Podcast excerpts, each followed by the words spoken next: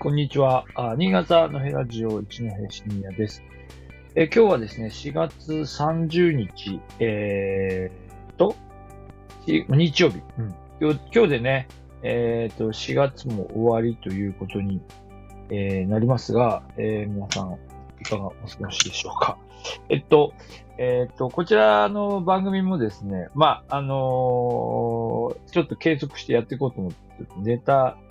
ネタはですね、ずっと仕込みながら、あの、ツイッターの方でもね、えー、ちょっと、あの、ハッシュタグを入れたりして、まあ、ネタ探しはこうずっと続けているんですが、えっ、と、なかなか、あの、喋れないまま、また結局、今月はだから1回ぐらいしかやってないですよね。はい。えー、はい。えっ、と、はい。あ、コメントありがとうございます。あ、そうね、エベツの方ね、今度8月に行こうかなと思って、今ちょっとね、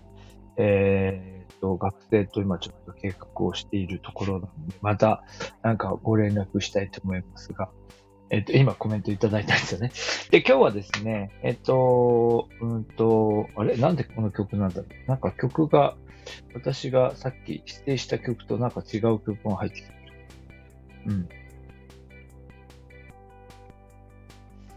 で、えっ、と、今日はですね、あのー鹿島屋の袋の話2回目してみようと思うんですが、えっ、と、4月、えっ、とですね、2021年の8月、えー、ボール47で、ね、鹿島屋の袋の話を、えーしました。えー、で、まあ、鹿島屋さんっていうのは、あの、新潟の、うーん、なんていうんですか、海鮮、えー、加工品を売っているお店で、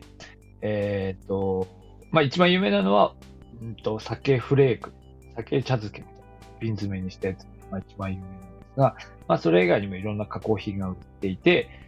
まあ、北海道でいうとこの砂糖食品みたいなポジションですかね。えっ、と、お店に行くといろんな加工品が売っているところで、えー、で、まあ前回お話ししたときは、まあその鹿島屋さんが、こう、うんと、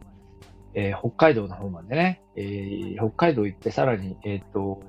カムチャッカの方まで行って、えっ、と、鮭を調達してって話とか、まあその辺のことをちょっと前回お話しした上で、紙袋の話をしましたけど、えっと、実は今日は、あの、紙袋の話がですね、あのもう一つ出ていまして、えっとですね、いつだっけ？えー、こん、うんとね、4月の26日、4日ほど前に、えー、鹿島屋さんからツイートが、えー出まして、で、えーこの、おまあ、手提げ袋、まあ、いわゆる紙袋を有料化しますという報道が、報道じゃない、発表が出てました。まあ、これ、あの、なんていうんでしょうね。えーいやいや、まあ、昨今の、あの、社会情勢の中で、まあ別に特段新目新しい話ではないので、えーどれぐらいこう注目を浴びたかわからないですけど、あの、この、うんと、紙袋そのものはですね、もともと、うんと、非常にこう丈夫に作ってあるんですよね。で、それは独特多分瓶詰めの、その、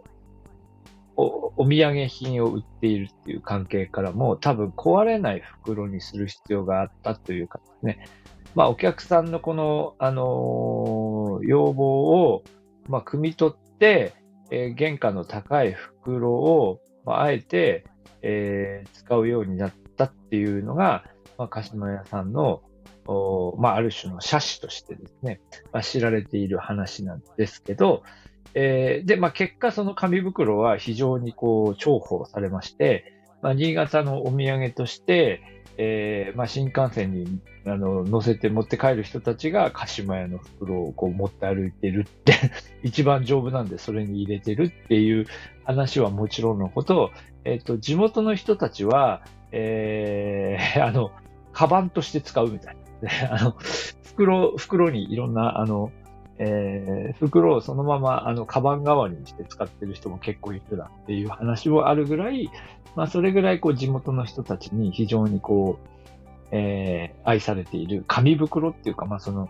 手提げ袋ですよね。なんですよね。で、えっ、と、まあ、でもやっぱり原価が高いので、えー高いのと、えっ、と、今回の発表の中にも書いているんですが、えっ、と、そうですね、プラ資源の使用量がまあ増えちゃうというのもあって、えー、当初はまあ袋の有料化というのもあるだと思うんですけど、えー、同時に袋の、あの、あの、何ですか、えー、原価を下げる。ね。えー、もっと安い袋にしようという話も、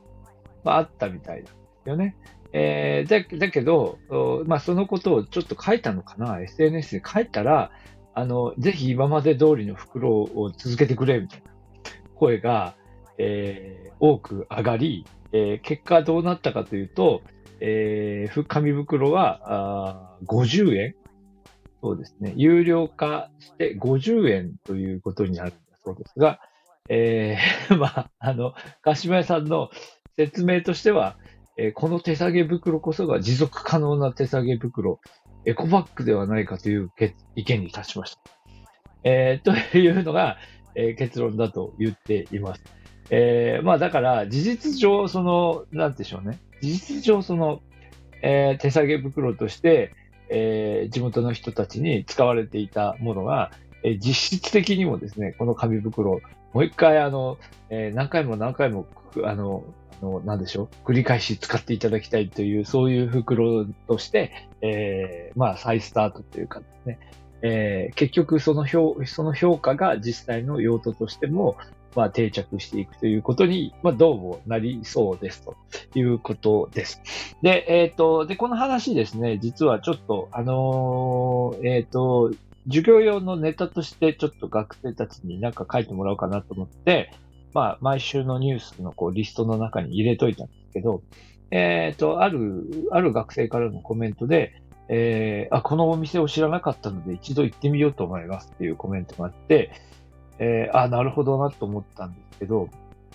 まあ、あの、まあ、おそらくはね、おそらくは、あの、新潟出身の、少なくとも新潟県出身の大学生だと思うんですが、えー、まあ、それでもやっぱりね、10代の、うーん、まあ、20歳そこ、20歳ぐらいの大学生の間では必ずしも、鹿島屋の紙袋の話は、えー、そんなに一般的ではないんだなっていうことが分かりました。うん。まあ、あまり行かないよね。あまり行かない、あまり行かない、行かないっていうか、まあ、ご贈答品ですからね。あの、まあ、そういうこう、ご贈答品のやりとりをこうする人だったらあれですけど、する家だったら、まあ、行く、行く機会、もらう機会、いろいろあるでしょうけど、あんまりそうでもなければ、確かに接する機会ないかもしれないですよね。えー、まあ、なので、まあ、そういうこともちょっと改めて知りましたけど、えー、でも、まあ、あの、まあ、私と同世代の人っていうか、もっと上の人たちですよね。もっと上の人たちからすると、やっぱり鹿島屋の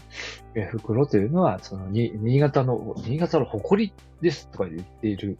コメントもいただきましたみたいなこと書いてあって、うん、なるほどねっていうね。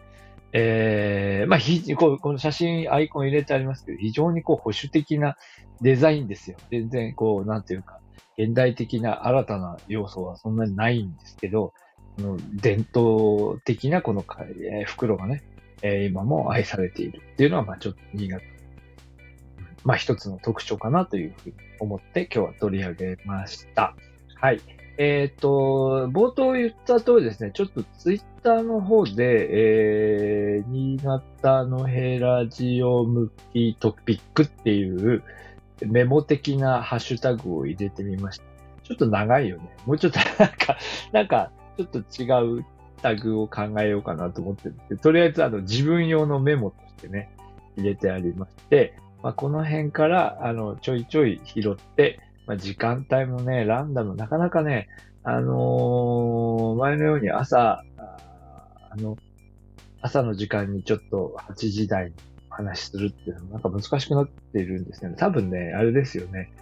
あの、ライフスタイルがまた変わったんですよね。あの、朝ちょっと、あの、ゆっくり、えー、この、